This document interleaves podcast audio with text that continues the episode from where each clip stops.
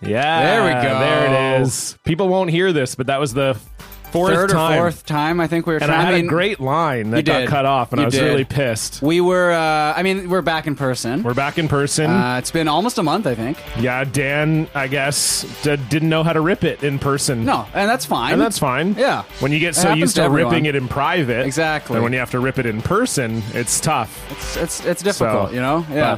But nice work. Especially because sometimes your grip is like way tighter.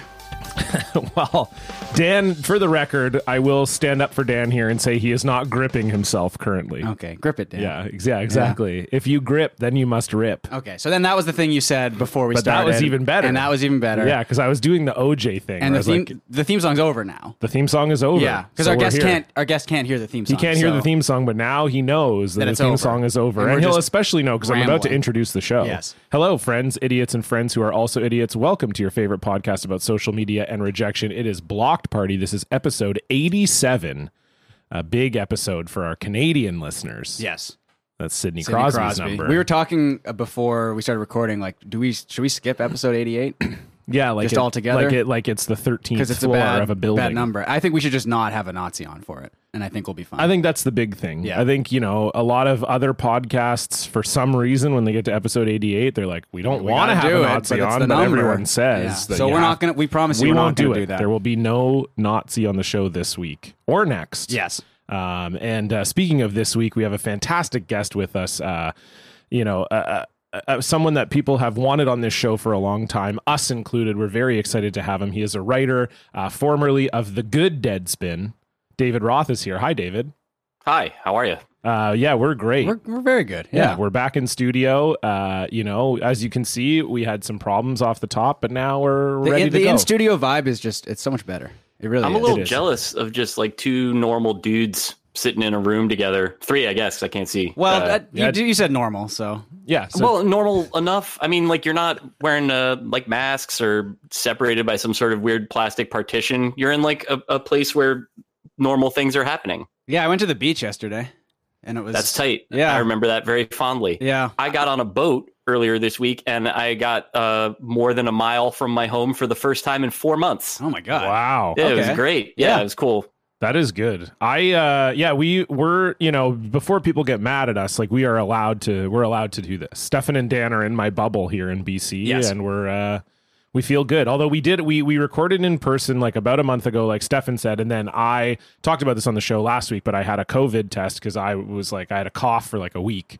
Uh, but then it was negative and I was fine and then last week I had uh, allergies. Stefan got lost. Okay. Um and so he was wandering around the forest like a little nymph. And then uh, a nymph. Oh, by the way, a nymph wouldn't be lost in the forest. you don't know that. Yeah, that's you're, they're basically That's like, where- that's their turf, man. It makes sense that a nymph lives in a forest. No, but the point is that you're a dumb nymph. oh, okay. yeah, Yeah, yeah. yeah. So you're like you're like the idiot nymph Yeah. who's like, oh shit, I don't even know my. Is- is this my way around." forest? Yeah, it's This is like more than one forest. yeah, yeah. You got lost. You went to a new forest and you couldn't find your way. I out. would. I would. I think I'm not. I'm more of a sprite. I think than a nymph. Yeah, this feels like when we, whenever we have um, queer guests on the show and we ask them to uh, like To, like, classify, classify me? us. Yeah. we need to have like uh, yeah, we what's we need to have We need to have O- a witch on the show. yeah, we need Oberon on the show to tell us where exactly in the. Are you uh, into like uh, Wicca and stuff at all? I mean, I can uh, I can just like skim the the little Wikipedia page on it and probably give you like a top line thing by the end of the episode. I'm just going to be a little checked out okay, I did. because it's hard to read and and do the talking at the same time. right. But I've always thought that that sounded uh, really interesting and stuff. I've been into like poultices and uh, different sorts of potions for a really long time. Right. And a poultice is like that's where you just put a bunch of like uh, sticks and dog turds on like an open wound. Yeah, yeah. So you'd wrap it like where you might use, for instance, an ointment or even an unguent. Yeah. I would just get a bunch of, of leaves and sticks and other things that had been charged, you know, by the moon and stuff, and then wrap the, the wound in that. Right. So so speaking of being charged by the moon, I so I'm Yeah. so I'll, I'll just say this. I'm Yeah, still that's what we're talking That's a about. great segue. I'm so this is Speaking a, of being charged it's by a the very moon. good segue because I have to bring this up. But I so I'm still locked out of Twitter. Okay. So when I get like uh in like a group chat or something a link to a tweet, I have to like copy the link and then go into incognito mode and like open it in there, which maybe I should have been doing anyway. right. Uh, given Probably like, given to who you are in group DMs yeah, with. exactly. Yeah. Yeah. So, but there's a there's a thread going around today, uh, which is about a group of inexperienced witches who have hexed the moon. Oh yeah, okay. I don't know if you Just saw this. this. I like that the idea is that they were trying to hex something else, but it was their inexperience that led them to hex a giant that's celestial so that's body. that's It's not like quite a- true. They It's like a typographical error. No, no, no, no. So they they knew that they were hexing the moon, but their inexperience uh, has has they don't understand that you shouldn't hex the moon, basically, Oh. because you're going to piss off. so like uh, other Artemis. witches are mad. Yes. So like so so witches with experience are like you fucking noob. You can't Yeah. Yes. curse the moon. And so Like, look, what is this? Your first day? yeah, that- essentially, witch? Yeah. Yeah, so okay. if you know, maybe you're into into Wicca and that stuff, and, Sure. and but the thing that is funny about this to me is that it's formatted like uh like one of those Twitter threads where it's like, all right, fuckers, here we go. You know, Buckle up. You probably heard about the moon getting hexed. Yeah. Let me. yeah. You think that Pringle uh, logo guy that's a mustache? No, buckle buckle the fuck up. this is a 500 tweet thread about the Pringles guy. Um, so it's what's going on with the moon? A thread because everyone is confused.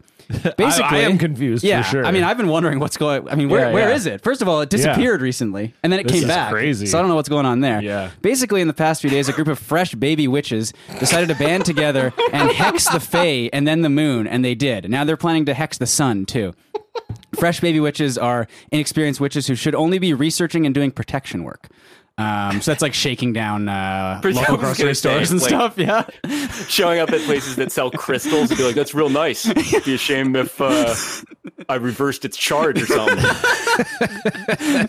So, what is a hex? A hex is essentially spell work that is a collection of negative energies directed to someone, something, or a group of someone, somethings. These are intended to have negative effects and cause harm to them in their lives. These baby witches, by the way, specifically stem from witch TikTok or witch talk. Who are the Fae? Well, I mean, I'm just going to keep, I'm going to plow through this because there's a lot of opportunities for me to stop and be like, I don't, what is this? I'm going to keep going. Who are the Fae? Well, technically, the Fae are Celtic specific, so it's more accurate to say fair folk, but essentially they are non human creatures that fairies are based on. It's extremely important to note that fair folk do not abide by human morals because they are not human. Uh, morality is a human construct. Fair folk Yeah. are not inherently malevolent, but they have different customs than we do. Uh, it doesn't say in the tweet there, but they also don't exist. So I should make that clear. I think. right. Who doesn't exist? That's another thing that's extremely important to note. Yeah. Uh, in this. is that like Celtic uh, like demons and, and stuff? They're not they're not real. okay. So I just want to make make that clear. Uh, but when Right. they're fucked with, who baby? You've now got trickery for the rest of your life and maybe a bloodline Oh, curse. no. If you're lucky, they'll probably also steal your soul. Uh, and that's just kind of tossed on at the end there. Next up, the moon thing. After hexing the Fae, this group of newbie witches decided to hex the moon. Yeah, the moon. They hexed it. Why does this matter? Well, for witches, the moon is integral to our work. Most notably, it fuels spells and provides power. Obviously, you shouldn't disrespect the moon, but actually, the moon thing matters because there are gods that rule the moon, and hurting the moon hurts them. Not so much physically as it hurts their energy power and hurts them emotionally. Mm. Artemis, according to those who work with her, what are like her coworkers? yeah, They this called- is the mythical, the mythical god Artemis. It's Yeah. like other other people on Mount Olympus are like re- yeah, reporting anonymously to HR. Yeah, they called Artemis's secretary Janice, and Yep. she is she's super upset. She sent a memo to Artemis. So, according to those who work with her, Artemis is especially affected. But the gods whose domain is the moon are mostly worried about their followers, as this affects their energy too. Why does Apollo matter? In case you don't know, Artemis and Apollo are twins. Artemis is the goddess of the moon, Apollo is the god of the sun. As siblings, they are very intertwined, and his, his sister has been hexed. He's pissed. Apollo will take action for his sister, even though she is entirely capable of taking action for herself. This is where this thread takes a turn. But Apollo, he's god of health and medicine. They hexed his sister in the middle of an increasingly dangerous pandemic. What will happen to the hexers? If the gods are merciful, their hex will be sent back to them and they will be hexed by the gods. Yeah, that's mercy. If there's no mercy, a curse, lifelong at least, probably on their bloodline. I hope this helped explain. Let me know if you have any questions. I'll answer to the best of my ability or direct you to resources that can answer better than I can. Uh, and then there's a bunch of screen grabs, info from another witch Discord server. Now, do the now this feels like a real big marketing opportunity. Like the witches resource, like alternate resources, are called Wikipedia, right? Oh, wow. That's very good. Like they must be. Yeah, I do just want to say that our uh, our friend uh, Greg, Weed Guy 420 Boner, Yeah. uh, said that uh, that thread is like what I hear when my kids are playing Legos and I and they don't know I'm listening. it does have that kind of like I was trying to figure out what the tone of it was because it's definitely like a discernible type of online writing that's like new within the last 10 years. Yeah. And it doesn't have quite that like swinging dick Eric Garland thing where it's like all right cats and kittens like whatever just like that kind of like hep cat mental illness combination Yeah. that like defines that stuff. But it does have like a little kid thing too, like getting something explained to you in great detail by an 8-year-old Yeah. who like actually doesn't know anything and is making it up as it's being explained. It's sort of like I guess if like Seth Abramson was a warlock, I would Yeah. say. And I mean maybe he or is. like a don't know. different type of, of, of warlock. I Yeah. guess. Yeah, exactly. I I just want to say, as the podcast's resident nu metal expert, Mm-hmm. that uh, Hex the Moon is my favorite Godsmack single. Oh my so, It's- Is Godsmack nu metal? uh, Godsmack is nu metal. Are they and- Christian as well? no, Sully Erna is a practicing Wiccan. Oh wow. Yeah, okay. that was so, like his- yeah, that was his whole thing. He was like he had the little like pentagram tat like he has a uh, teardrop tattoo, but it's a pentagram. Okay. and uh, yeah, he he definitely uh, like it was one of those things where I think he knew pretty early that like people weren't going to take him too seriously about it, so he didn't like. You, it's hard to find an interview where he like really goes into it unless it like maybe in like Wiccan Monthly or whatever he would go into it but like for Rolling Stone or whatever you know they'd be like oh I hear you're like a practicing you know Wiccan or whatever and he would just be like well I think there's a lot about Earth that's like not explained and like so Okay. I'm trying to like figure out The, how P- to the PR friendly. yeah the classic like you know he didn't want to Yeah. come right out and and, and say I that mean, he's like a witch or I would whatever. I would just love asking questions and yeah, stuff. Yeah. I, Yeah. I would love like a full to me like a, a full interview about like Wicca with him is up there with the Jonathan Davis thing where he's like uh, I'm like a real chat monster oh yeah in my AOL chat room. yeah oh absolutely no question I'm I- not familiar. So he is a big like AIM guy. Is that still true? This was from uh, I feel like this is from like 1998 or something. All right, that makes more sense. Yeah. the idea Yeah. that if he was still just kind of like, I don't know, man, just like I love CompuServe. That's my thing. I'm on there all the time. Yeah, there's a picture of him, and it looks like the font and the and the like photoshopping of the photo looks like it's from like a Teen Beat type of It was magazine. from like Tiger Beat. I, I swear it actually may have been from Okay, because yeah. that's that was Korn at the height of their popularity when there would have actually been potential for crossover with like the teen heartthrob. Oh, totally. Magazines. I mean, they were the Yeah. first. Freak on a Leash was the first video that got retired from Total Request Live because Wow. it got requested so much. Oh so my yeah, God. It- a lot of people don't realize like it's like in that era of nu metal, it would be like Korn or Limp Bizkit would hit like number one on the charts. And then the rest of the charts would be like Backstreet Boys, Ricky Martin, Britney Spears, like, but for whatever reason, like nu metal would like puncture that and like go to the top. oh my god. I always thought of the way that like that moment and that like sort of TRL era as being like a big shitty suburban high school where there were like different like groups of like peer groups or whatever, but they were just sort of like they all were sort of stacked up together on the same row of lockers and stuff like that. So that like Christina Aguilera and Eminem would have a fight. But like somehow like Limp Bizkit would be involved in it and they would be kind of like, you guys are, are being really unfair to like Christina right now. But that would all be like mediated through the same show. Yeah, you're right. You're right. Well, there because there was, pardon me, for a while there were rumors that Fred Durst was dating Christina Aguilera. So Wasn't there Yeah. a thing at like an award show where that was like referenced maybe or something? Yeah, it could be. Yeah. But yeah, so I could totally. That was the big like, oh, there's a fight between these two powers. Let's get another power to like weigh in on the weigh in on the drama. Oh. Uh, but yeah, so th- I'll just give you a little quick quote from Sully Erna to put a bow on this. He says. uh he says, I don't preach Wicca. In my mind, it's about the power of the earth, karma, and natural remedies. A spell is no different than a prayer. I mean So- that's That's actually pretty well said. yeah, Yeah. I guess, and that's true. Also, you know, Yeah. either way you look at it, I think. I think Sully was just like, we can't be an we can't be an outright like devil band. Like like you know, I, I feel like all of those, especially like in the '70s and the metal scene and stuff, it was like bands were fine being like maybe we're into Satan, but maybe you know there was always this kind of like gray area. Whereas like Sully's like a practicing warlock or whatever you witch. I don't know. is Godsmack named uh, as such because it's about like smacking God? yeah, definitely. Is that actually why? I actually feel like I know for some reason that it is not. I that it's like some other thing. I don't. There's a bunch of stuff I've been kind of, uh, hopefully, quietly um, opening in a new tab, like trying to confirm some of the stuff that I thought I suspected to be true about Godsmack for some reason. like apparently I had a lot of like kind of nascent. So I'm pleased to report they actually are from Massachusetts. The reason I looked was I was like, these guys feel like some Massachusetts ass guys, and they are. Sully is from Lawrence, Mass. Well, his name is Sully, right? So yeah. His given name is Salvatore, which is incredible. That's like kind of stealing valor in Massachusetts, like pretending to be a Sully when you're not actually Irish. Yeah. But like, whatever. Who's gonna Who's gonna tell him? But the idea there's something about them that's like they're a little bit too square to like take it right to to God's chest. Like they're like obviously like curious about like other uh, supernatural beings and stuff like that, but not in like an aggressive way. Like they would just like suggest that God take melatonin if he was having a hard time sleeping instead of like Zolpidem. Yeah, exactly. yeah, they punch him in the shoulder. I think. Yeah, Yeah, hey, like, like affectionately. Hey, Yeah. God. What's yeah. up? Yeah. Yeah. the smack wasn't like in the face. It's like playful. Yeah. It's like, oh, hey, man, what's going on? Exactly, yeah. But I do feel like Su- Sully felt like he kind of had to say, like, a spell's basically a prayer so that, like, Christian people who kind of liked Godsmack were just like, yeah. Okay. I, okay, I can listen to Yeah. Godsmack. A spell is just a prayer. Did they do like a big movie song at some point? Did they? I don't know. I feel like they did a song for like not the Mummy, but something. It might have been. Oh, it might have been the. Yes, it was "I Stand Alone." Wasn't that in the Mummy? Was it? Is Yeah. that? That Yeah. was them. Stand alone. Yeah. Those are all I think of all of those songs as just weightlifting music. Yeah. Oh yeah. like things for you to like get like gains while you listen to it. And maybe you're in high school at the time.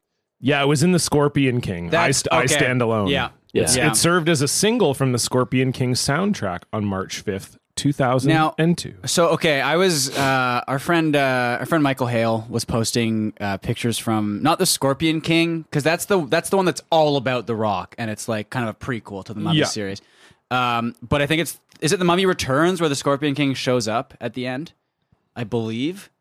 Um, it's one of the one of the actual Mummy movies, and I don't know if you've like looked at this the CGI for it recently. Um, but like it's if you just look up the Scorpion King, it's probably the first result. But he's played by The CGI. Dwayne the Rock Johnson. Yeah. And the CGI for it is so atrocious. And like even at the time, I feel like it, it was, atrocious at the they time. had like too. a just a bad uh like a bad CGI. it looks like a reboot. I mean, it, you're obviously. Oh obviously. wow! Yeah. It's it looks like uh, the um, lawnmower man or something. yeah. Oh wow. Yeah, It's that's not good at truly special. Holy shit. Some CGI. It took The Rock, and it, he kind of looks like a cross between like Brad Garrett from Everybody Loves Raymond. like, but if you cast Mickey Rourke as Brad Garrett, Oh my god. Wow, that is insanely accurate. it's, it's not. It doesn't look that much like The Rock, but I like it. The the Scorpion King soundtrack is definitely something we would review on the POD cast. It's got Godsmack, POD, Drowning Pool, System of a Down, Creed, Nickelback, Hoobastank, Oh my god. Rob Zombie, Mushroom Head, Sevendust, Breaking Point, Coal Chamber. I mean, it's just Holy beautiful. shit. There's it's funny like we because we on the POD cast bonus episodes, we always do like a compilation, and there was definitely this trend in like we were talking about like the TRL. It, was like you either listen to nu metal or you listen to pop, Yeah. or or hip hop. So you, you'd have your like Eminem, Dr. Dre, Snoop fans. You'd have your Christina Aguilera, Backstreet Boys fans. You'd have your Korn Limp Bizkit fans, and that was like reflected in movie soundtracks. Like there were so many action movies from like 1999 to 2002 Yeah. where that's that's every soundtrack. Queen of the Damned, Dracula 2000, End of Days. Man, there was one I was thinking of recently, and I can't recall the name, but it was like trying to to cash in on like the Fast and Furious being popular, and it was like, was it called Biker Boys? Maybe. Yeah, Dan, there was Dan one is that- nodding. with Laurence Fishburne. Yes. that was like a yeah. Oh, Biker It's Boys. I believe that boys is spelled with a Z. in it that. is. Oh, That's of course correct. it would Yeah. be. Yeah. That's you don't even have to believe Sorry, that. I was that implied in I me was to all- insult you yeah. and your listeners. I was no, oh no. I I mean, I'm sure people were thinking of it, but in my mind already, it was like, is it one Z or two? Yeah. that was the only thing I John, was thinking. can you of. look up the Biker Boys soundtrack? Uh, sure. Yeah, I can. Biker Boys. Yeah. Uh, yeah, definitely spelt with a Z. yeah. Uh, Biker Boys is a 2003 American film about a group of underground motorcycle drag racers. Yeah. It features an ensemble cast including Laurence Fishburne, Derek Luke, Meagan Good, Djimon Hounsou, uh, Terrence Howard, Orlando Jones, and Kid Rock. That's a honestly, Nice. that's an unimpeachable cast. yeah. Uh, the soundtrack containing hip hop, rock, and R and B music. Wow. Okay. So this one has uh, we've got POD, Yeah. we've got Papa Roach, Okay. uh, we've got, and those are really the only like kind of nu metal. Uh, and Metallica. well, what the fuck? There's a song that's Metallica featuring Ja Rule and Swizz Beatz. Oh, those are always so good. There was a lot of that at the time too, because they would they would try to like sort of mush it together. There's a an MOP record, one of my favorite uh, rap groups from that period, that was just like some of their songs, but they just put them under like presets on like a keyboard where it would be like uh, this is like metal four. And they would just play it. And just be like kind of like ticky little shitty drums. Yeah, and then like Billy Danze being like i'm gonna shoot your kid. Like but just like you know with energy over it. And it sounded sounded bad uh, we got to hear that. Dan, can we pull this song up? Uh, it's called. What's it uh, called? It's called Yeah. "We Did It Again." Okay. You know, because it was the second time Metallica, Ja Rule, and Swiss What's Beats the got What's the Metallica going. documentary? Some kind of monster. Some kind of monster. I It's would, so good. I would watch a Metallica documentary just about the making of this song. yeah Oh Okay, here we go. God. Dan's pulling it up for us. Unfortunately, David, you won't be able to hear. You should this. you should look it up on your end, Dave. Though. I so you can will. I will. I was looking at the end of days soundtrack, but I'm happy to open another tab. This is great. Wow.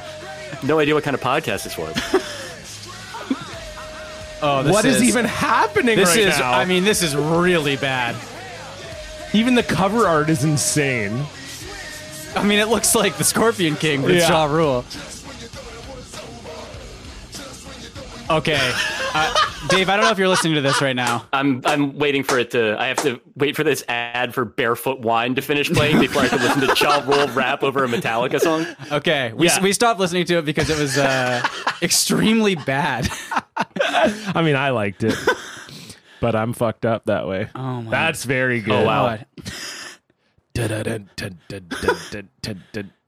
That I'm thinking is- about Ja Rule recording the little vocal yes in a separate session after the original one. Yeah, Metallica was like, "This isn't hard enough. What can you do?" And then Ja Rule's like, "I could just do some like yas at the beginning." You want some yes? Yeah. And Field's like, all right, I could try some oohs. If you think that would help? And then they just mix it up. Oh man, I can't wait to Holy listen to that entire song once this episode is over. Yeah, that was That's, uh, incredible. I can't believe you remembered this movie. Like I would ne- this I just remembered it if because you I would have no idea. I because don't- you brought up the, like that exact genre of movie basically Right. and i was like what's like a really really shitty one like fast and furious is like good it's Yeah. like a good movie and like what are the ones that like rip off the good movies and got- biker boys is like atrocious It has 23% on Rotten Tomatoes. It made 23.5 million at the box office. Yeah. Uh, the audience score 54% though, so like not so bad, you know. Okay. But uh, yeah, I mean, it's just. This I didn't is- remember that End of Days had a soundtrack like that. I actually worked at the production company that was making that movie while they were making it. And they would pull me in to like look at dailies sometimes or like the trailer to be like, You're young. Is this cool? and generally the answer was was no, but it was like there was an attempt there. It was like a movie about the apocalypse with that's, uh, Arnold, arnold, Schwarzenegger right? yeah yeah yeah yeah fighting the devil, played by Gabriel Byrne, and apparently the soundtrack had uh, both Guns N' Roses and Limp Bizkit on it. wow he like he goes to hell in that movie right Yeah, I, I don't remember if he goes to hell. He definitely fights the devil in a version Yeah. of New York that looks startlingly like Toronto. okay But that is, I mean, to be expected. What I remember from the trailer that they showed me was that the effects weren't done in it yet. So you would be shown like, you know, like whatever wound up being the actual trailer for it. Except for there'd just be a moment where like something's supposed to be happening and there's just be text on screen that said like demonic image emerges. and I'd be like, all right, well, I'll imagine that. And we'll see. Like that was all you could do. Do you guys remember the trailer for the Tom Cruise Mummy that got released like early by accident and it didn't have any of it only had one uh like sound like it had it had the just the Oh, yeah. dialogue I think. And so it didn't have any of like the actual it didn't have any music. It didn't have any of like just like the the background noise and stuff. So there's one scene where they're like uh, in a plane crash and it's like falling out of the air and all you can hear is like th- this this lady gets like sucked out of the plane and like hits like the wall on the way out and all you can hear is just like ugh ah ugh," and that's all it is and it looks it's so i mean that is that's possibly the worst movie i've ever seen if you haven't seen it Really? Um, it's I I knew that it was bad. I mean, like I read that it was bad and everything. I kind of like I have a soft spot for Cruise in some ways. Like just as a guy that I don't think he ever really knows what's going on. I think he just kind of shows up. He's like a the way that like animal actors are kind Yeah. of. You know, like you let them out of a cage and then there's like some like a surface covered in peanut butter and they like move towards it and then like that's a you know that's a wrap Yeah. on that on patches or whatever. I mean, I love And- like the the recent the Mission Impossible movies are so good. Oh yeah, I great. Love the- those movies. and those are always like awe-inspiring because the like the stunts are like really scary looking and really practical. And I remember the plane crash bit from the Mummy also looked pretty good, and I was like, so Tom Cruise like risked his life to make like this movie, to make Yeah. like the fourth Mummy movie to come out in the last seven years. Yeah, I mean, it was going to be the start of the Dark Universe. Yeah. uh, uh, movies and, and that sort of. I mean, the I always go back to like the photo of all of them. I think it was for Yeah, like, was it, like, Johnny Vanity Depp Fair was or somehow something. involved in that? He was going to be the Invisible Man. I think uh, Javier Bardem was involved as well. Um, Wow. Russell Crowe was Dr. Jekyll and Mr. Hyde, and he's in the Mummy. Um, they like sprinkle him in there, uh, and I mean, he was. I. It is, it's it's just got to be hard for Tom Cruise because he set the precedent for doing stunts, right? So like, if he so he's done it all in Mission Impossible, then the Mummy approaches him and they're like, "So you're gonna do all your own stunts in this one too, right?" And he he, he can't be like he can't be like no uh, the script sucks shit and this isn't going to make enough money he's just got to be like uh, i mean i guess Yeah. It's like, of course, I'll really get shot for this movie that we're doing together. yeah like, exactly Why wouldn't I? yeah I, i, believe in this project and I believe in you. totally totally the way they film so like i know the last two mission impossibles and the one that's coming out probably not next year the year after i'm guessing at this point but the way they film them uh, and come up with the story is they come up with the ideas for the stunts first and then write the story around the stunts which is like that's like the best way to, to do an action movie like yeah, 100% I mean, it sounds like backwards, and yet like they've made the plot work in all of the Yeah. ones that I've seen. Like it's just like that. Definitely seems like a good way to get yourself like fired up to make it. Like better than like the idea of being like, well, like he doesn't know who he can trust. Like instead, the idea is being like, Yeah. so he's pushed off the Burj Khalifa, like for real, yeah and then like maybe he dies or maybe he doesn't. Maybe he gets caught by a helicopter, and then like you know that sort of little bit of riffing. I mean the I don't know if you saw like the making of for the last one for Fallout where he's like jumping out of the plane.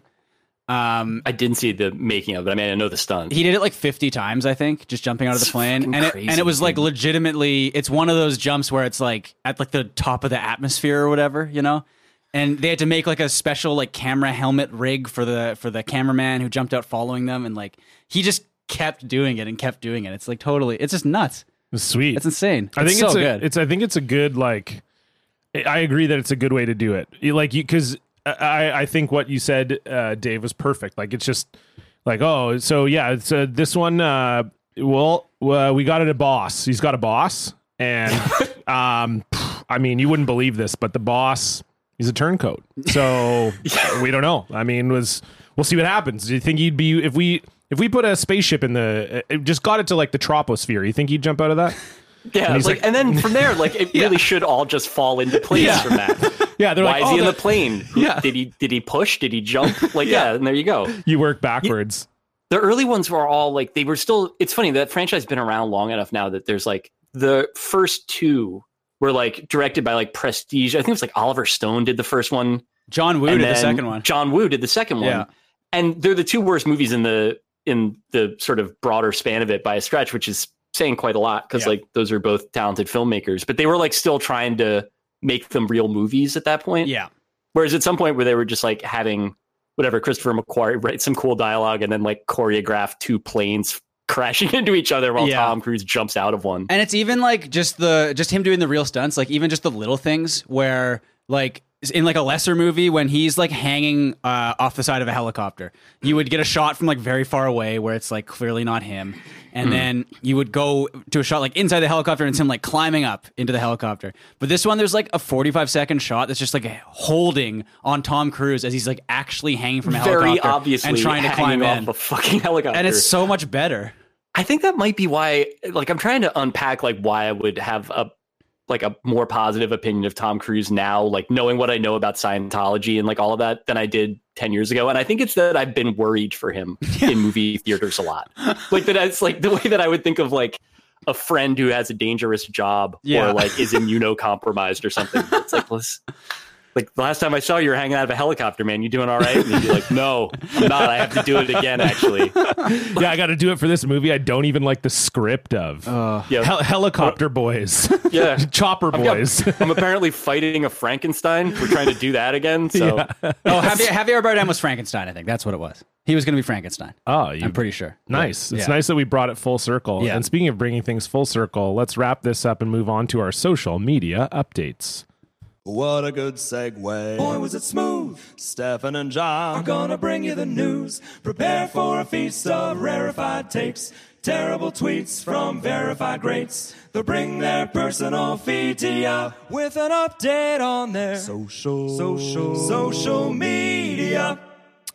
Uh, all right, Dave, we always like to start with the guest. What's going on on your social media? I have been trying to, to post less or more positively over the last few days, just for uh, reasons of my own sort of self care. So, uh, which has been interesting because like a lot of really super bad things are happening, and I'm like posting about Daniel Bard unexpectedly making the Rockies bullpen, which is not something that even I care about that much. I think it's a nice story, uh, but I did um, this morning make the mistake of watching some of the uh, footage of Donald Trump being interviewed by Chris Wallace from Fox, and he's sitting in a really interesting way. And it had been, I actually tweeted this like five minutes before we started because it had been like preoccupying me. Like I've been trying to think about why are you sitting like that? Because it's definitely, it's like a sort of squatty potty pose, but he's Yeah. got a very wide stance. And it occurred to me, and I, I looked up some images and I confirmed it. He looks like Blanka from Street Fighter in it. And Yeah, I tweeted that same. before we started. And it's like, I think that that had probably been something that I had been very close to realizing for like a year. This is your 'Cause the breakthrough. hair is similar. Yeah, you got it. Like you've been working, Yeah. you've been working I feel towards this good. for Like years. I can yeah. rest now. I don't have to think about this anymore. Oh my god! Holy shit! I'm showing Stefan this right now. I mean, Dave, I would go retweet that right now, but I unfortunately cannot. Yeah. So then like you have to do triple factor authentication because like, Twitter still thinks that you stole $150,000 in Bitcoin yeah, somehow. apparently. Um, but oh my god, like I that's that's a hundred percent. Like that's just. I mean, you nailed it. That's absolutely it. I don't feel great about it because it definitely it's not the sort of thing that just comes to you. Like I think that that's there's you know the ten thousand hours are really showing there, and I'm not pleased with that. But The the at the interview, same time, you know, whatever. I'm happy to be right. the interview itself too is extremely funny. Um, Oh, oh yeah. my god! because there's i mean the two parts that i've seen there's one where uh, trump is like oh joe biden signed this thing saying he wants to defund the police and then chris wallace He uh, didn't. no chris wallace uh, resistance hero obviously. Uh, he's good now. Uh, pushes back and is like uh, oh actually he didn't. And then trump is like well let's uh let's let's bring let's bring it over here. It's like this 50 page thing. And then they don't actually show it. It like cuts to chris wallace talking to someone else about the interview after the fact. And he's like uh yeah he he looked through the entire thing and found some other stuff to be mad about but like just couldn't find it. And then it cuts to like stock footage almost of like them walking beside the white house and trump just like clearly super pissed at chris wallace like Yeah, it's, it's really He's- fun His body language and general like sheen in the interview is really unsettling. Like even by Trump standards. yeah he's like it's he- cle clearly he's having a bad time. Yeah, he's he's not he's not doing too hot. Um, but the other one that I saw this morning, uh, is is Trump is like bragging about taking the cognitive test. yeah, Yes. that he scored. s- I got 100 percent Yeah. on the on the thing they used to establish cognitive baselines as to whether or not you need to be admitted to a care home or And not. Chris, Chris, Chris Wallace is just like, uh, yeah, I took the test. You just have to like recognize an elephant. yeah, And then Trump is like, he's like, all right, well, fair enough. Yeah, those are the early questions. But like, someone Yeah. pointed out, this is something I saw right before we started too, that like Trump is like, you wouldn't be able to answer the last five questions. Okay. Basically, no one can answer them. And the last five questions have to do with orientation. So they're like, where are you? What day is it? Like, what is your name? And so like that's the that's when it really peaks because like you know like if you're not like sure Joe Biden could probably get four or five of those, but like five of five. I mean, that's to ace a test like that. yeah, that's incredible. Yeah, and then Yeah, la- the later questions after that, it's like you have to recognize uh, two elephants. yeah. Seriously. How many mean, it- elephants are there? Yeah. it's it is a weird like I, I feel like it's a very um a sad reflection of like what's going on in America right now that like you can almost imagine that Trump and Biden are going to do some sort of like test off as like part of their debate like Oh, yeah. there's just Trump's going to be like well Biden can pass this basic test and then Biden will be like well I don't I'll take it I don't give a shit and then like the two of them are just taking like like, like I say like baseline cognitive tests that you would use to determine like whether or not you can live on your own Yeah, like instead of like a like a third town hall debate or whatever, it's just going to be like they get to do Sudoku together, and there's like no time limit, just to see like how well you can do. Oh if there was a place I could bet ten dollars on Joe Biden doing a push up on stage during a presidential debate to prove a point, I would bet it. I just pictured Trump living on his own. By the way, yeah is that's that the, that's like the funniest image. Like with no It's one incredible. helping him at like- all. Like, oh, when we would do the uh back at Deadspin, Drew Magary and I would do like the there'd be like a mailbag question at the end of the podcast we did, and there would always be some Trump question, and it was always shit like that. It would be like, could Trump scramble an egg? like, has No. he tied his own shoes? Like, does he know how to parallel park? And like all of those are mind blowing to me in their own sort of different ways. Our friend Dan O'Sullivan is always like, "Can you imagine Trump reading a book from start to finish?" Yeah. And it's just like, Like- that's so fucking funny to think about. Just him sitting down to read a book.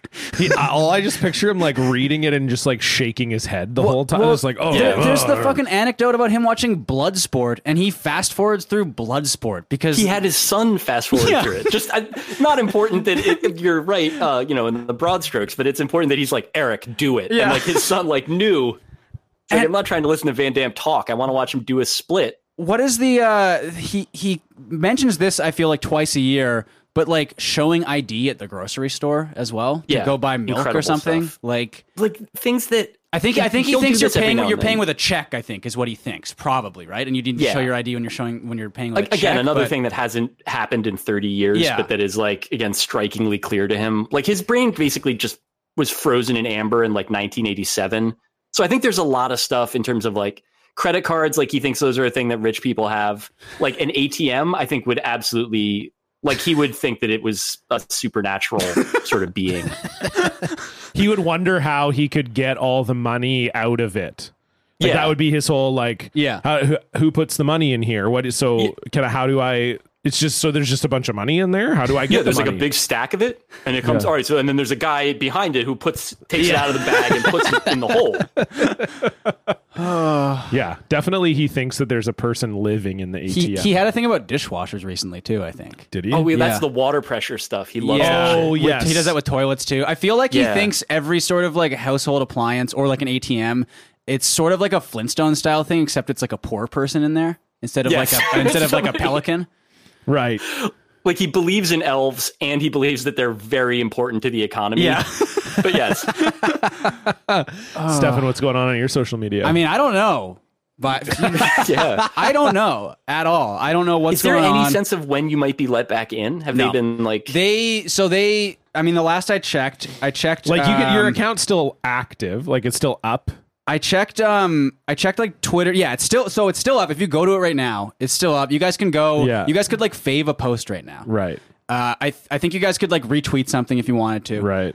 I mean, you, you don't have to go do it, but uh, just a suggestion. Um but it's weird because if you look at like my replies to someone and then you don't click my tweet, but you click the tweet I was replying to, at that point my tweet disappears. It'll say this tweet is unavailable. So I don't know what's going on. I'm still like semi logged in, but it's telling me to reset my password. I can't reset my password. It's a total disaster. Uh, I think maybe like mid next week, I saw Twitter support posting about it, and they were like, uh, "Yeah, sorry, this is like this is gonna take a long time because they just locked a they locked a shit ton of people out. Basically, uh, they locked out anyone who reset their password in the last thirty days. Um, and I think the other reason they locked me out again is that I was, uh, well, the verified accounts were locked out during the Bitcoin hack. I kept trying to post uh, PP over and over and over and over again, and so they thought maybe I was like a bot or something. So I think I'm like double locked down because of that. So I have I have no idea when I'll be able to post again, but it's kind of nice. I don't know what's going on uh, at all. The last thing I remember seeing online uh, was a uh, a headline, um, and uh, and here we go. And I mean, it sounds maybe it, the subject matter maybe is not good, but this is like an all time uh, headline. Uh, so this is in, I believe, Asheville, I think North Carolina. Yep. Uh, woman on racist tirade dies after being struck by fire truck. I mean, I didn't even read the story. Just right Yeah. off the bat, that's such a that's such a nice headline. Yeah. Yeah, they So- came to put out a fire. I think I think And I what guess they did. So I, I think what it is is that um, she she wasn't hit by the fire truck well on a racist tirade, which the headline makes it sound like she was like oh, like she was like in the middle, mid-tirade, like on her Yeah. soapbox. and then like Mean Girl style, just fucking obliterated. But I was really hoping that there'd be like the parentheses video close parentheses thing that you used to see on like BuzzFeed headlines after that. Yeah. It still could be written well. I mean, you'd have to describe it, but But I Anyway, think so I- she's on the tirade, and then the fire truck shows up. Well, no. So I think I think she has she's been video she she's been recorded uh, on racist tirades before this and gone viral like a couple times before Oh, I this. see. Very much like you know Karen style stuff, that sort of thing. Gotcha. Very vile racist stuff. Uh, and then yeah, she was just like struck by a. I mean, this is an unrelated, unrelated thing, I guess. She was Struck struck, and a killed by a fire truck. By a fire truck, yeah. it's crazy. Um, but it's just very funny to me that they decided to put that she's like racist in the headline. yeah, it's a solid instead of just yeah, lady unfortunately struck by fire truck or whatever. Hey, check you know? this out. Hey, This check this out. This racist lady by a got, fire got truck. destroyed. I just I'm on your Twitter here, Stefan. It um your last tweet here says uh, jacked off uh, fell into toilet. So I don't know if that was.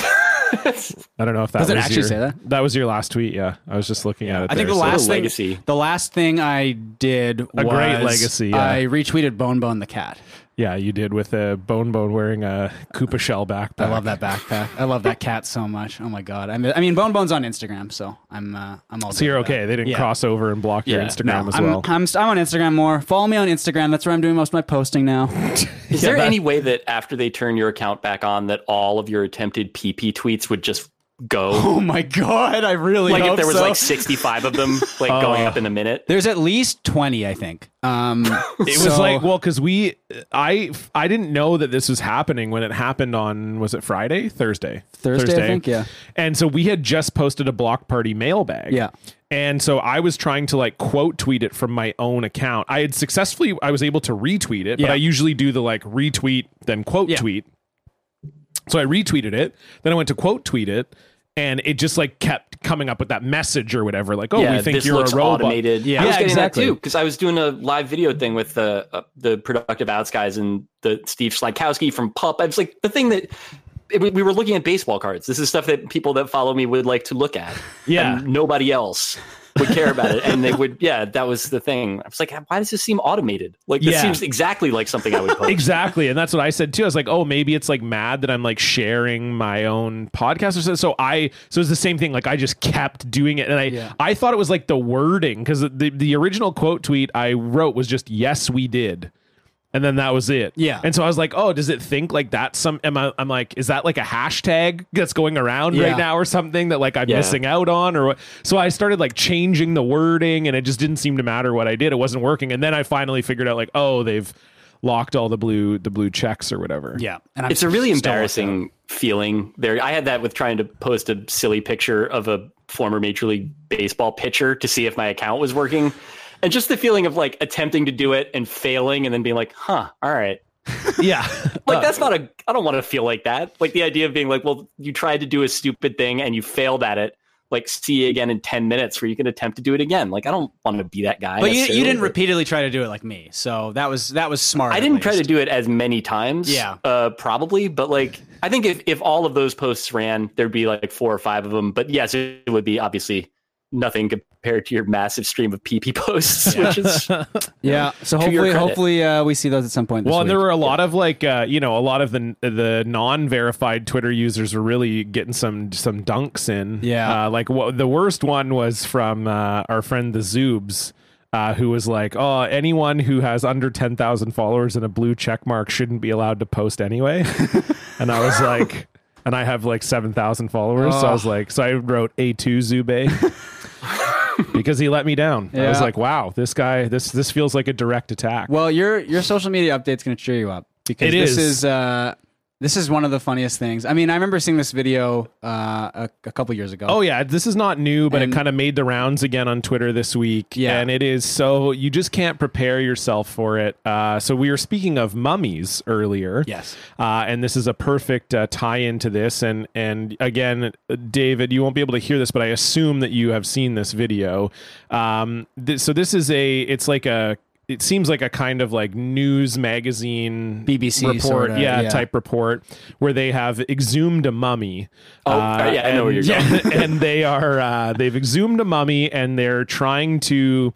It looks like in the video they're like running it through like an MRI machine Yeah. or something like that. Like they're trying to figure out. so I they guess can like, like 3D print parts of it. yeah, and they then- can figure out like how well I guess the the um, embalming like held up and all that stuff.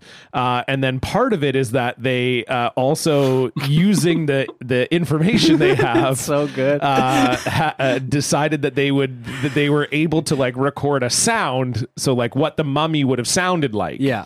and It's they're like in Jurassic Park- 3D printed his larynx. Yeah. Oh, that's They, right. like, went to the trouble of reconstructing its throat and voice box Yeah. to make the sound. It's, Okay, it's like in Jurassic Park when they blow through the the raptor like Right. larynx thing. Yes, basically. But exactly. they're doing it with the mummy. yeah. So um, we'll just we'll listen to this uh, video right now. Scientists were able to mimic Nesyamun's voice by recreating his mouth and vocal cords with a 3D printer. It allowed them to produce a single sound. Scientists were able to mimic Oh my god! Just the shout. That's the sound Tom Cruise made when he was getting sucked out of the plane in the trailer. Uh, Dan, can we hear it one more time?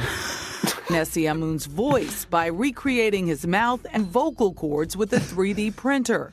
It allowed them to produce a single sound. God, that's so stupid. It is just the thing about it is like so obviously I, I love when the, I love when this happens and it doesn't happen too often where a tweet so you see a tweet like this go viral and obviously like this one went super viral and as we said it's a couple years old but it, it made the rounds again this week and by the way this was Killola that posted it and it went viral so you know like so you already know in your head like okay the fact that this is going viral it's obviously something like kind of weird or fucked up. So you already in your mind you're like trying to like think ahead especially i think me as a comedian you know you you you you're trying to like anticipate like okay where's this joke going Yeah. you know? And it just there's nothing that could prepare you for the for where it goes. There's not like you're like so is the mummy gonna say something stupid or like is it gonna be a weird like but it just for whatever reason i think Yeah. that's what makes it so good is you would never think that where we're going with all that is ah. There's another there's another video in that genre of videos where I think it's it's like a British uh, uh, show where they're recreating what like a Neanderthal or wh- whatever would Yeah. sound like. It was a bog man or something. It was somebody that like slipped into an ice fissure and was like fairly well preserved for a thousand years. Yeah, and like the professor or whatever who's who's like researching it um, does like an impression or something, or like I don't know if they Oh t- wait, the If they the talk- you're talking about where she's like giving the guy instructions. There's like a voice actor. Yes. Yes, that's Yeah. that's what it is. Yeah, she the professor I think is giving this guy instructions as to like how a caveman would sound if if he was Yeah. talking. And it's like really like high pitched as I recall Yes. or something.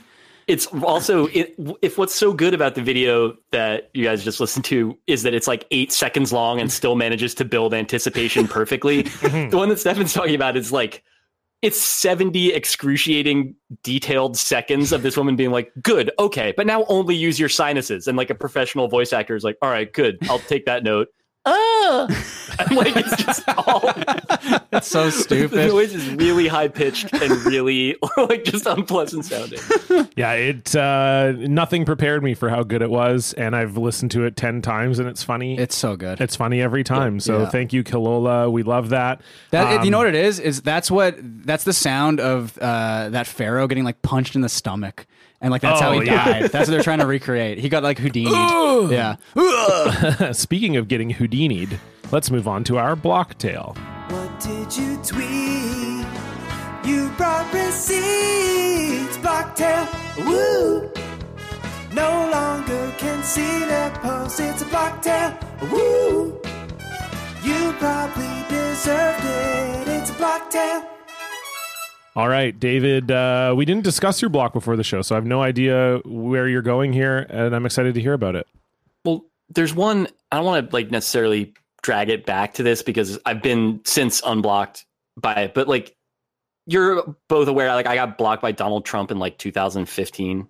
Hell yeah! I I, All right, so I that's was like- aware of this, but I I, I was right, hoping I didn't you know do if it this was one. like, is it corny to tell that again? no, because it's like not. I don't. I don't known. know it. Please so- do. Oh, Please good. All right, cool, Yeah. cool. That makes me feel better. Yeah. Uh, so it's actually it's 2014. All right, I found the story. So this was like several jobs ago, and not to say that like Trump was better then or whatever, but obviously it was like a less urgent sort of uh, feeling of dread every time he did a post. And I was fascinated by his feed because it was like at that time it would just be it was all the like sort of cheesy Broadway beefs that he has, which is like still kind of like a big part of his thing where like he'll be tweeting about like how unfair China is, and then he'll be like, Rosie O'Donnell's haircut, very mannish, don't like it. You know, and it's like still does shit like that. And it used to be that his feed was like only that. So it would be like him being like, why can't I complain about Bette Midler gaining weight? This is a double standard. And then him promoting his golf courses. And those were like all it was. And I was fascinated by that that voice and like I would do like tweets about him like promoting like a car dealership in Long Island or whatever. I wouldn't ever tag him or whatever. I didn't want anything to do with the guy. But I did one. Let me find the actual tweet itself. All right. So this, yeah. So an example of the sort of tweets I would do about him. This is from October of 2013. At Donald Trump Kia of Islip, you get the ultimate in automotive luxury. Very sad for the losers and haters who can't see that. Not a classic tweet now, but it's like at the time that was sort of I, I was playing with how he talked. And then in um all right, so this was after midnight, just after midnight, June 10th, 2014. Uh Donald Trump dictates his memoirs while eating on a toilet. Too many people these days don't care about winning. I call them losers. That was one. and then a few minutes later, I tweeted something and I attributed it to a book that he didn't write because it doesn't exist. So this is I was never one who looked at success as bad. For me, success was always good. I loved it and still do.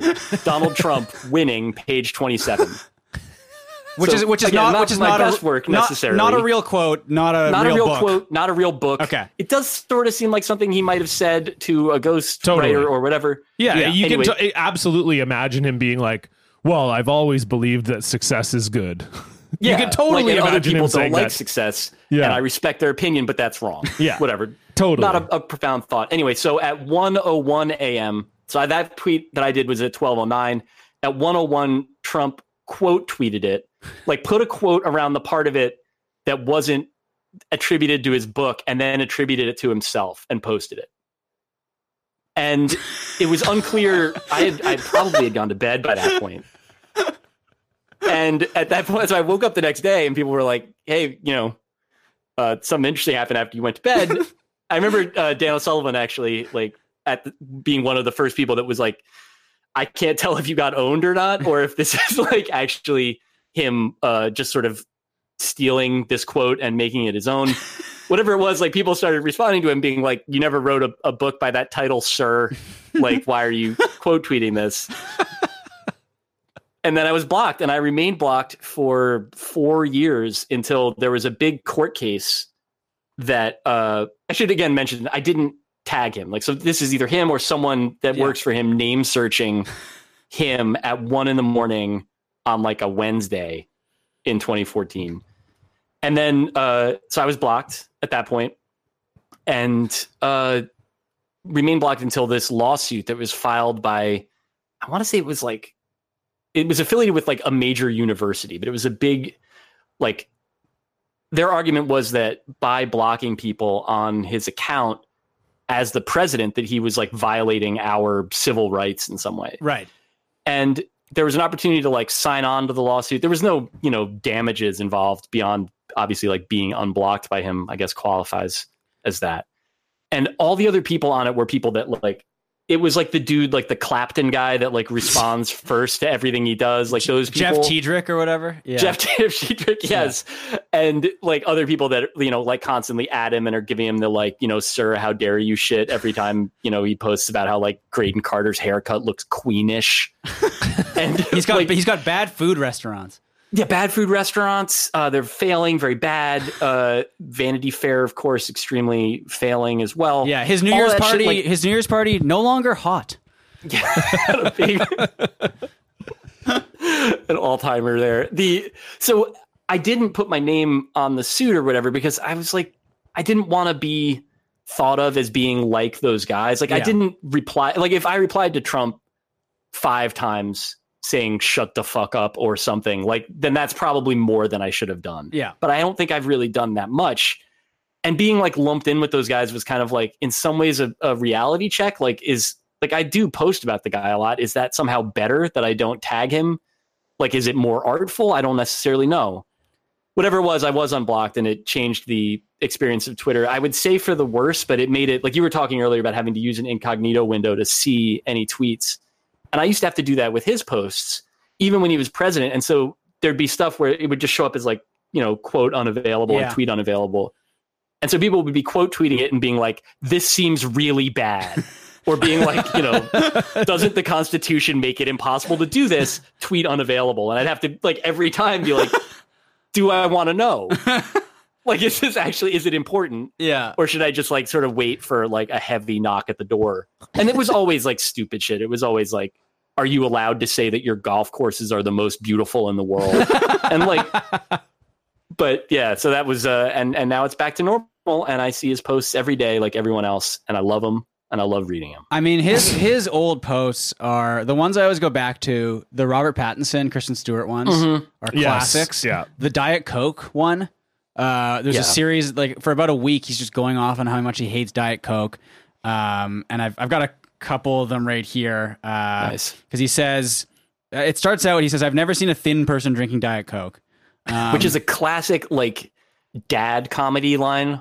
Yes. Like that's absolutely like ba- Bill Engvall and like whatever the like Yeah, the, the, country the comedy blue, tour. the blue collar uh, comedy Yeah. tour. Yeah. and he also drinks 12 Diet Cokes a day and has a button Yes. on his desk to bring him Diet Coke. I think So- that's Yeah. why he has like this feud with Diet Coke is that he's like continuing to gain weight and he's like, What part of diet don't you understand? I'm gonna sue you. Well, so he's yeah, he says I've never seen a thin person drink Diet Coke. This is in t- 2012, so before you could like thread tweets or anything. And these are like a few days apart each time. The more Diet Coke, Diet Pepsi, etc. you drink, the more weight you gain. Diet Coke tweet had a monster response. Damn it! I wish the stuff worked. And this is my favorite one. People are going crazy with my comments on Diet Coke in brackets soda. Let's face it, this stuff just doesn't work. It makes you hungry.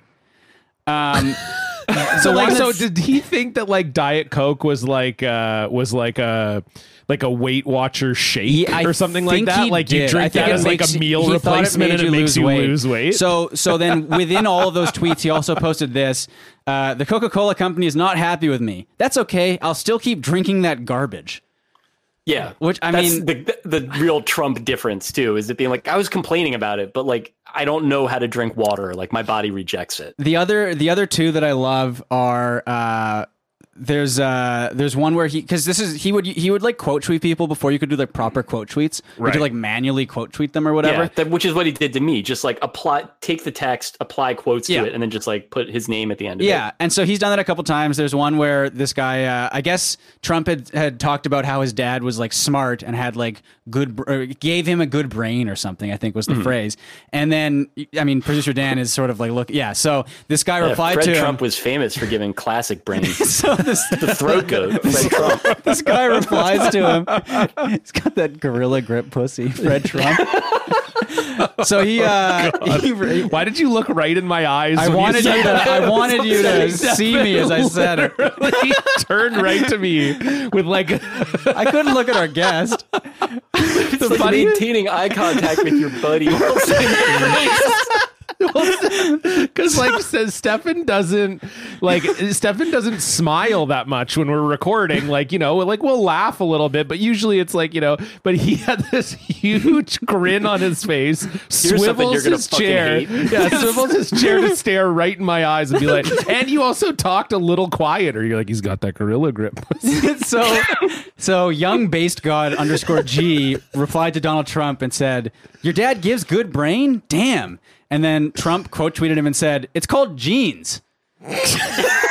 just just like not understanding at all. And then the other one that I love is he quote tweeted a guy named Cat Penis who said, "I respect your integrity, sir. Rock on." it didn't add anything. Just quote tweeted Cat Penis. Cat penis. Oh, that's great stuff. I mean, he does. You know what? Obviously, horrible, horrible man, but some classic posts. Oh yeah, yeah. I mean, he's He he's used to he's a poster. before he was like a threat to life on Earth. It was just he just like fucking live tweet Access Hollywood every day. Like that was just all he would do, which was pretty harmless because it would just be like "Happy birthday, Dabney Coleman," you know, and that was just that was what was on his mind. God. Oh, that's good. Uh fuck. Well, we have a great listener block this week as well too. I like this is kind of a this is in a different uh in a different vein. This is sort of a real life block. Uh, so this one comes in from Duncan, uh, and he's a uh, longtime listener of the show. Uh, he says, "Not sure if this counts as an official block, but I wanted to share it anyway." I'm the proud parent of a nine month old. At the beginning of the pandemic, we discovered that the child is allergic to peanuts and we had to take them to the hospital for treatment. They were okay, and an allergy specialist suspects that they have a mild peanut allergy. I'm telling you this because I'm also the proud owner of a Mr. Peanut shirt. It's my favorite shirt. The fabric is super comfortable, it fits well, and the blue shirt that I chose looks great on me. I wear it constantly. Well, I wore it constantly. My partner has recently said that I'm no longer allowed to wear it because of our child's allergy. She says that it is unfair and that it might make either the child like peanuts, bracket, and put them at risk, or make them feel excluded. As such, I am currently, quote, blocked from wearing Oh it. my God, Duncan. I mean that that's so that's so sad. It's such a good shirt too. I mean, do you want to briefly explain Mr. Oh Peanut? my god.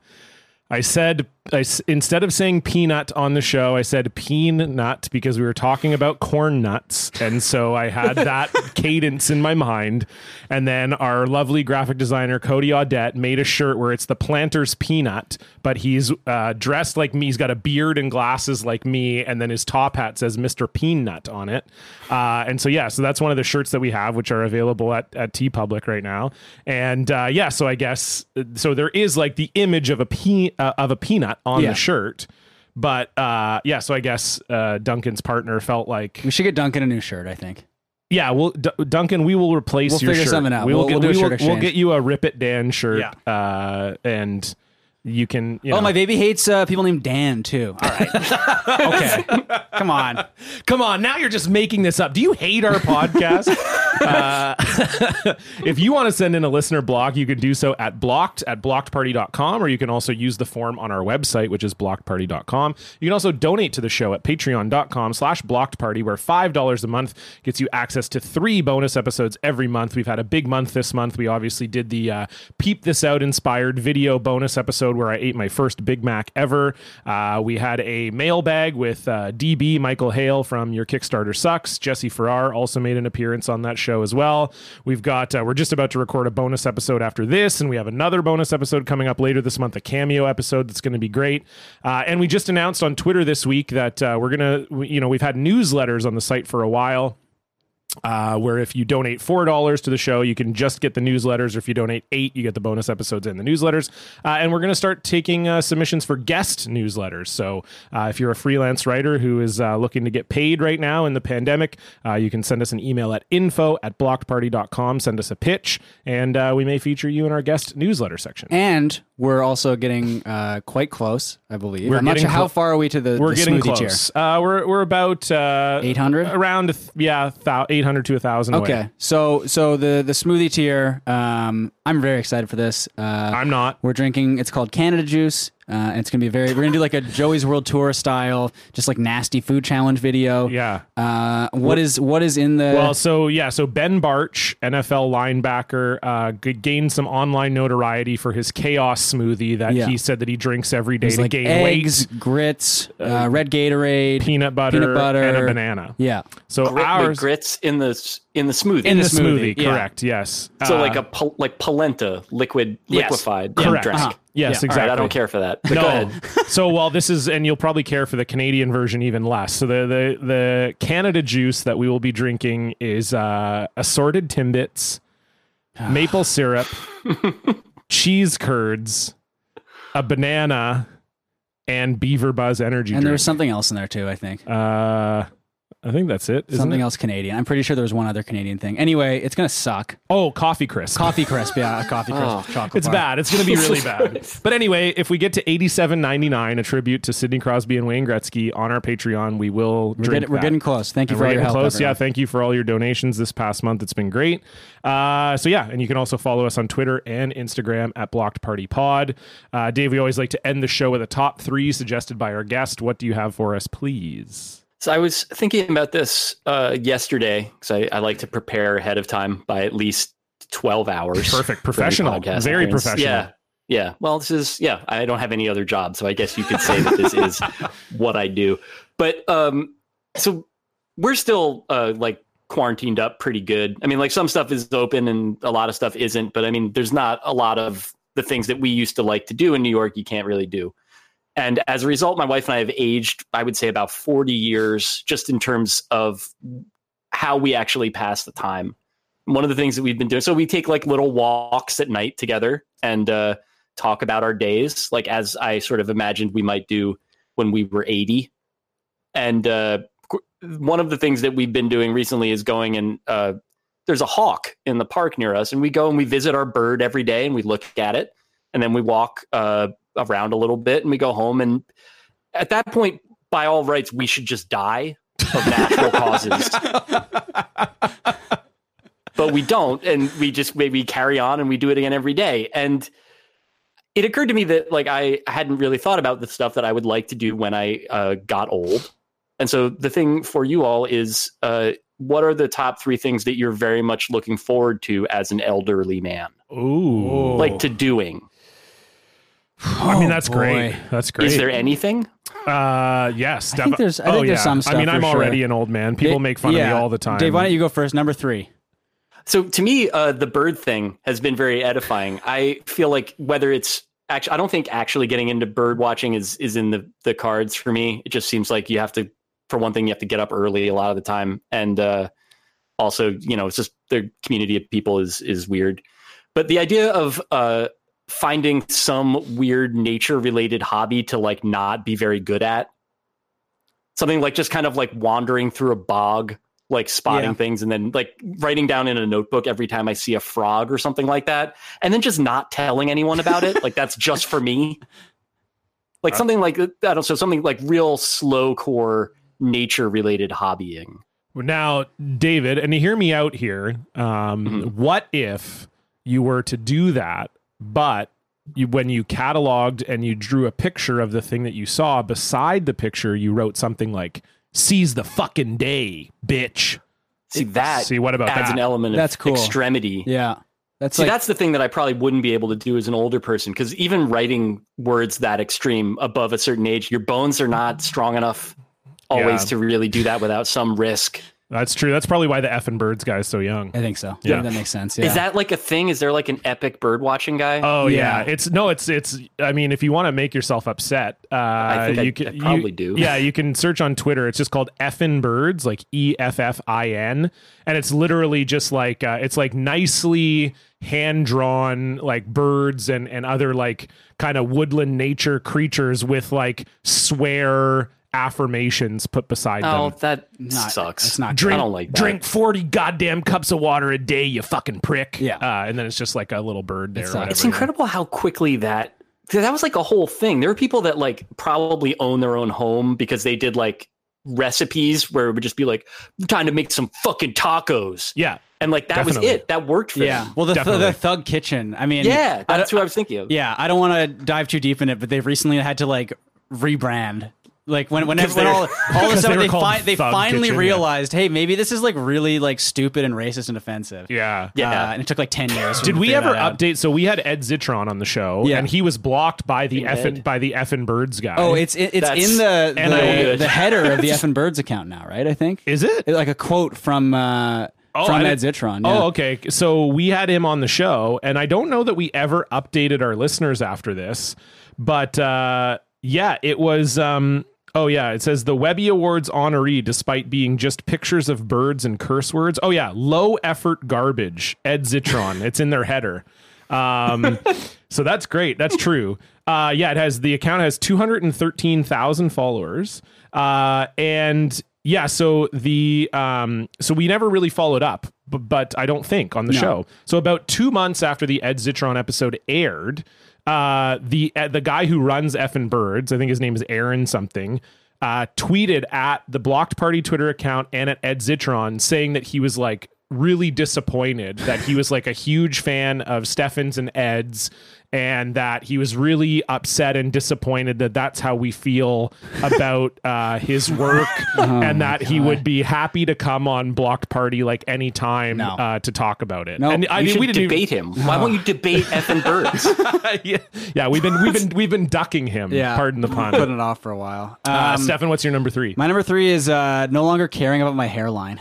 Oh, That's just that does you know, sound liberating. Yeah, I'm still trying to hang on. I mean, I'm not. I don't really care that much at this point. I wear hats most of the time anyway. Um, Your hairline's not even that. Bad. It's not bad. even that bad. Yeah, I was gonna say, like- it's it's more so that I just have a very large head. Yeah, and you got a big forehead. I got a big forehead, and so it makes the hairline seem that much worse than it actually like is. you've kind of had this hairline probably since you were like 16, but Uh, it just like wasn't a big deal because you were 16. Exactly. But now that you're older, people are like, oh, what's, yeah, exactly. And I, it, it has receded a little tiny bit. Right. I've noticed, but it's like i- if I had a regular sized head, I think it would be totally fine. yeah. Um, but I think you know, as just as like a seventy year old man, I'm just I'm not going to care. I'm going to be wearing like a newsboy cap all the time. You know, Right. that may be my number two. Actually, is wearing a newsboy cap. well, we'll see, we'll see when we get there. yeah. Uh, okay, number three for me. Uh, I mean, this is tough because um, I work with teenagers, so like yelling at teens and stuff is like probably not something I think I would do. I also worked at a grocery store, so like just being friend, trying to be friends with like retail employees, uh, I probably won't do either because I because I see because I see how badly that affects them uh, on a daily basis. But I do think, I think that um, based based on the fact that I'm 34 and I've already wanted to do this, I do think I will be and I don't know if I'm necessarily looking forward to it, but I do think I I have to admit to myself um, I'm going to be a note post guy. I'm going to be the guy that like You're gonna posts post notes around the post house? notes in the no no like in the neighborhood Oh, or like if I'm Oh, living wow. in like an apartment building I'm gonna be like that guy who's like hey he's like stop smoking on your balcony or Yeah. like oh you're always oh you you know your dog pissed in the elevator and you didn't clean it up or like what like I think I'm gonna be a note guy because I kind of already want to be a note guy you have that vibe sort of. yeah yeah, Yeah. So That's definitely part of how I've been thinking about this as well. Is that like it's all stuff that like like tendencies that are kind of latent in you that you're fighting yeah at this point. That at some point in the future you're just going to be like, well, it's fine. Like I I get to be fat now. or yeah whatever. I'm 70 who gives a shit Yeah, yeah exactly uh Dave what's your number two uh, becoming like like a like a chair guy, like Yeah. a dude that like cares a lot about Mhm. about comfortable chairs. damn that sounds like good. or in particular like having a chair like this is something that i noticed you know your parents get older you know right along time but along the same continuum as everybody else of course that's just science but there's uh there is like this sense of like a demarcating point for me and like thinking about my dad when he became like a big easy chair dude like he'd have like a chair that he would like sit in and do work at night but then at one point like i remember coming home from school and that chair had just grown in size by like a third. And it was extreme, extremely overstuffed. It did things you know like it had like different levels of like reclining and whatnot. And while i don't necessarily want to do that sort of thing now the idea of eventually becoming someone that has like a throne in my like whatever living space that is like sort of mine alone and that i use for like whatever i don't know six or eight hours a day of like intermittent sleeping and reading like that sounds kind of tight actually to yeah me. that sounds really good I have uh, I have like the young person version of that. I have like a gamer chair, yeah which is very Yeah. like that's that has like changed my uh, life. yeah Irene's never sitting in that No, no, she hates. It. And those it. are like Yeah. the i only think of gamer chairs in the context of like toxic masculinity i guess is the phrase that people usually use but it's like i know that it's mostly just a thing that you it's got like a cup holder and shit right like It- it's what does like it it's, have? it's like a racing chair essentially that you would put in, Okay. in like a, a race car, but it's just on it's on wheels basically. so you got head support and you got other like sort of Yeah, you got back support, and I mean it's very very comfortable. It looks, I mean it looks very stupid.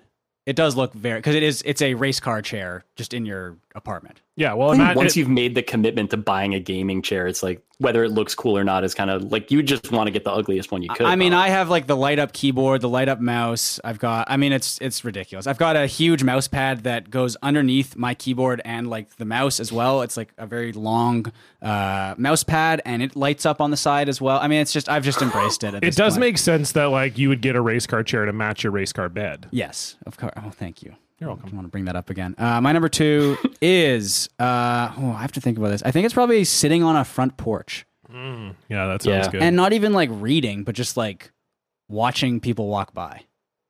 I think I think that sounds that sounds very nice to me. I've done that a few times before. It is it is nice and relaxing. Mhm. Um, but sitting on a front like I you know I'm I'm in an apartment now, so we don't have a front porch.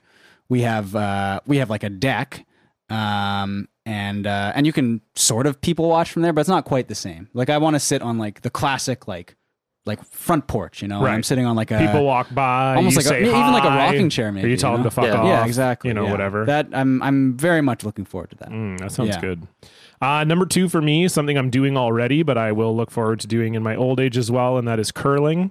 Uh, curling, wow. curling is one of those sports that really holds up for old people. And the thing that's really nice is like you, uh, like a, a lot of the curling leagues uh, for seniors, like they're during the day, right? So like I would love to just like have a curling game at nine in the morning uh, and then just like you know stay around, eat lunch, whatever. Like my mom is in one of those leagues right now since she retired, and like she loves it. And so yeah, like obviously I've curled at nine in the morning lots. I've played in tons of tournaments that have early start times, but the idea of like you know I'll be old, so I'll probably be waking up at like six a.m. and just getting up, going to curl, chilling out. That's gonna be That's great. great. I'm excited yeah, for that it. sounds pretty solid. Yeah. Like the I know the the culture of curling. I only know this from like editing a story about it years ago. Like that's definitely like kind of like a bowling alley type vibe, right? Like you're just kind of hanging out eating like onion rings and drinking beers when you're not curling. Yeah, yeah. So uh, pretty much every curling club has a lounge or a bar um, upstairs in the curling club. So when it's you're like not overlooking the and it's overlooking the sheets. So Yeah. like esp- like if you're playing in a tournament or whatever, like when you're not playing, you usually go upstairs, have a couple drinks, watch the people who are playing, like whatever. Yeah, it's it's a big part of the culture for sure. The social aspect is big. It looks so meditative, man. I've never done it, but it's like I, just watching it in the Olympics. Even like the sound is kind of like ASMR adjacent. Totally. You know, like kind of like distant shouts and then just like that brushing noise. yeah, Beautiful. it is beautiful. What's your number one, Dave? So I was thinking, uh, like get like an old guy posse, like just get like a crew of other dudes. And the concern with that is that, uh, like I mean, I have actual friends in real life, um, and I would ideally those would be the dude. people because I, I not to yeah, I'm sorry if it didn't bragging like on the podcast, but the I mean, not that I've seen any of them in like seven months at least, but you know, it would be nice to hang out with those people. My concern with with it is that like there are some like old guy crews in my neighborhood. There's some that like they sat on a bench outside of a diner on the corner across the street from me and eventually like they just endowed the bench. Like there's a plaque on it that says like you know whatever it's uh, to like Georgios or whoever whatever Greek person owns the diner like thanks for the hospitality from the bench bunch. And then they just put a plaque on it. And those guys all have like a real like blue lives matter like kind of like salty old guy vibe that i obviously do not like i would i would screen for that in my old guy crew Yeah. to be like just if you get like real emotional about like cops or whatever like i would probably tell you to maybe like find another another team to be with but they also just seem to spend all day like sitting out there just kind of like talking about the weather and like breaking each other's balls and stuff and that seems extremely like a goal for me yeah. like that's like sort of how I I mean, love to spend time with my wife as well and everything, but like having a, a proper dotage, like the way that like Carl Reiner and Mel Brooks would just get together and eat like pastrami and like watch like a random George Clooney action movie from 2006. That sounds like perfect. doing that That sounds great. that sounds all right. Yeah, I love that. That sounds very nice. Ah, okay. My number one, I've got an honorable mention because you brought up curling. I would say uh, joining like a lawn bowling club. Mm-hmm. Very Oh, similar. Lawn bowling is so much fun, um, and and the you know the clubs I think would be very nice. You're hanging out there, Yeah. um, so that that would be good. But my number one is going to bed at like eight and waking up at five. Because you do that right now. Well, because now I, I right now I get up very early, but I go to bed at like eleven thirty or midnight. Right. Why do you get up so early? Uh, part of it is, I mean, I like getting up early, um, but part of Okay. it is we we got a cat a few months ago, and she likes to get fed at like six in the morning. All right. Um, and we're trying. Uh, I believe it was uh, in the Discord. Our friend HW Lit uh, had a suggestion, which is you just you feed her like later at night, like her dinner. So we fed her dinner last night at like ten, and then this morning she only woke me up at like six forty five, seven. So that seems to have sort of worked a little bit. Um, but I do like the idea of as an old guy having dinner at like four o'clock, going to bed at eight, and getting up at like five in the morning because you're not really losing any time there. You're just like shifting it around, you know. So I, I I like that, you know. And then I get up at five and I go I go sit on the the front porch. It's perfect. I love it. Nice. You got this all mapped out. Yeah, I'm Yeah, I'm ready to go. 24 hour span of it. Yeah. Yeah. I'm uh my number one is the same as yours, uh, Dave. I I there was I remember growing up and like the Tim Hortons by my house, I would stop there often in the morning for breakfast. Uh, when I was going to university or when I started teaching. And yeah, there'd be like a group of like 10 people that would be there every single morning, just like chatting, having a coffee, having a donut, whatever. Um, and yeah, that just seems awesome to me. I feel like I really want to, uh, just have that that group that you just meet with every day you hang out and uh you just yeah you talk about how the world sucks shit or like whatever and it, it just sounds so nice Yeah. so yeah so that's definitely my number one as well i want to have an old guy posse um where where we end up being i don't know but definitely like at a coffee shop or restaurant Yeah. and, and, just sorry for earlier talking about an old guy pussy. all right well uh Yeah, I was going to apologize for being too wistful and wholesome, and then Stefan just saved it at the last minute. yes exactly He's- Beautiful. he's, always there to he's always there to save it for us uh dave before we go is there anything that you would like to plug Uh, I, the Hallmark movie podcast I do with Jeb, Dave and Jeb aren't mean. Uh, I can talk about that. Uh, but then I don't know, you know, like Twitter, I write articles on a freelance basis. I'd love to have more to say about that than, but like, I, I have to like finish writing a story after we get off. So, um, I can't plug that one yet. The Starship Troopers story was very good. Thanks, man. I appreciate it. That was a cool thing to be able to write about. I wouldn't have even known that that was like on the menu of possible experiences that I could write about Starship Troopers. Nice. Uh, and people can follow you on Twitter at David underscore J underscore Roth. Yep, that's true. Wonderful. So there you go. Uh, Stefan, I guess we don't really have anything to plug. It's nothing No. happens on Earth right now. No, now. and hopefully I uh, am able to plug this episode when it comes out tomorrow. But not Who knows? hope. Yeah, it's very yeah, man. Good luck. Yeah, hopefully you we'll, get we'll your, avenge you. Yeah, yeah, thank hopefully you. you. get your Twitter back. And uh, yeah, again, if you want to contribute to our newsletter, you can send us an email at info at blockedpartypod. You can donate to the show at patreon.com slash blockedparty. You can follow us on Twitter and Instagram at blockedpartypod. We'll see you back here next week with Definitely Not a Nazi. Goodbye. Bye. Bye.